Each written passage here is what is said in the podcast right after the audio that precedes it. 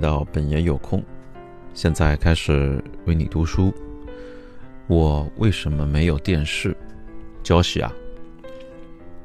什么？你没有电视？为什么？这是我近来经常被问到的问题。答案很简单，因为我会去看，老是看。我真的很享受看电视。看电视很容易，这是一个被动接受的过程。不时会有好看的节目，而且我还不需要干什么活儿，除非你把按遥控器上的按键看作是干活儿。但是，我能够为自己的人生做的还有其他那么多重要的事情，成本和收益，成本远远超过了收益。以金钱，当然，跟电视联系在一起的有金钱成本。买电视本身就要花高达数千美元。我知道有个家伙家里有八台平板电视，那可是一笔大钱。每个月还有有线电视或者卫星电视的费用，外加其他小额费用，如机顶盒、录像机。高清服务、收费频道等等，租赁或购买 DVD 或蓝光光盘也有开销，而他们之中有很多我都不会看。我敢打赌，你干过这种事：租了一张 DVD，一周之后回来还有这张压根儿就没看过的碟片。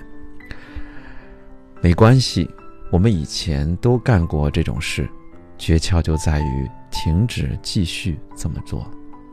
还有那些我们自以为需要的所有高档的辅助装置，环绕立体声音箱。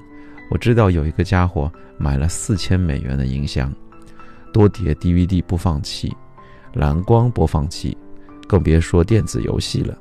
那是一个完全不同的度故事，也是同样麻烦。我认识每天玩电子游戏时间超过五小时的成年男人，而我们花在电视上的成本远远不止金钱这么简单。第二，时间，看电视抢走了我们的时间，我们最宝贵的资产。我们最宝贵的资产，即使有了网络，人们平均每天观看电视的时间也超过五个小时。每周就是三十五个小时，那可是看了好多的电视啊！如果你不要电视，就可以找回这些时间。我们马上就会谈到你能拿这段刚找到的自由时间干什么。第三，注意力这一条与时间有着紧密的联系。电视抢走了我们的注意力。有时我们以为，如果在看电视的同时还在做别的事情，比如说叠衣服、用电脑等等，那便是在执行多重任务。但是我们内心深处明白，这并不是真的。我们知道电视会令我们分心，不能专注于手中的事，而这会导致以下两种可能。完成任务所需要的时间变长了，电视抢走了我们更多的时间；完成任务的质量变差了。你有没有试着在看电视的同时写东西，比如说写文章、写电子邮件、工作任务，并且注意到写出来东西并没有平时好呢？所以，我们不能同时将自己的注意力。集中在好几件事情上，还指望品质的质量和以前一样好。第四，认知，认知是最宝贵的一种自由，我们应该珍惜它。但电视却常常让我们无视自己身边的世界，也正因如此，电视以一种迂回的形式抢走了我们的自由。第五。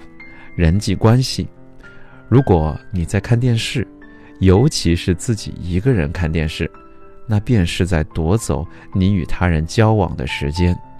这时间本可以用来以更有意义的方式为他人做贡献，给他人的人生增添价值。第六，创造力。如果我们在持续消费，那我们便没有在创造。因此，电视抢走我们的注意力，它拥有这样的能力。第七，替代解决方案。我并不是在说你必须扔掉自己的电视来当极简主义者，你无需这么做，但你确实有一些选项。在我们的极简主义之旅中，Ryan 取消了他的有线电视服务，他处理全部的 DVD 和电子游戏，并且保留他的电视。我们依旧不时的会用那台电视来看电影，这又引发了另外一条。如果你像我在2009年时那样处理掉了自己的电视，你仍然可以安排时间和他人一起看电视。我不常这么做，但如果我想看什么节目，就会在其他人、其他的家人啊、其他的人家里面啊去看，去其他人家里看，就像我们小时候那样啊。我们也可以看到。这些内容，并且展开讨论，这样有计划的观影，并没有那么消极，而且还能够帮助你建立和加强人际关系，而不是使你孤立于人群。你可以把电视移出卧室，你可以把看电视的时间限制为每周只有一天，定好时间，不要偏离日程安排。如果你想一点一点的改变，那么让电视关闭一周，拔下电源线，如果可以的话，把电视放在你看不到的地方，或者用一张单子把它盖住，确保你一周之内不会开启它。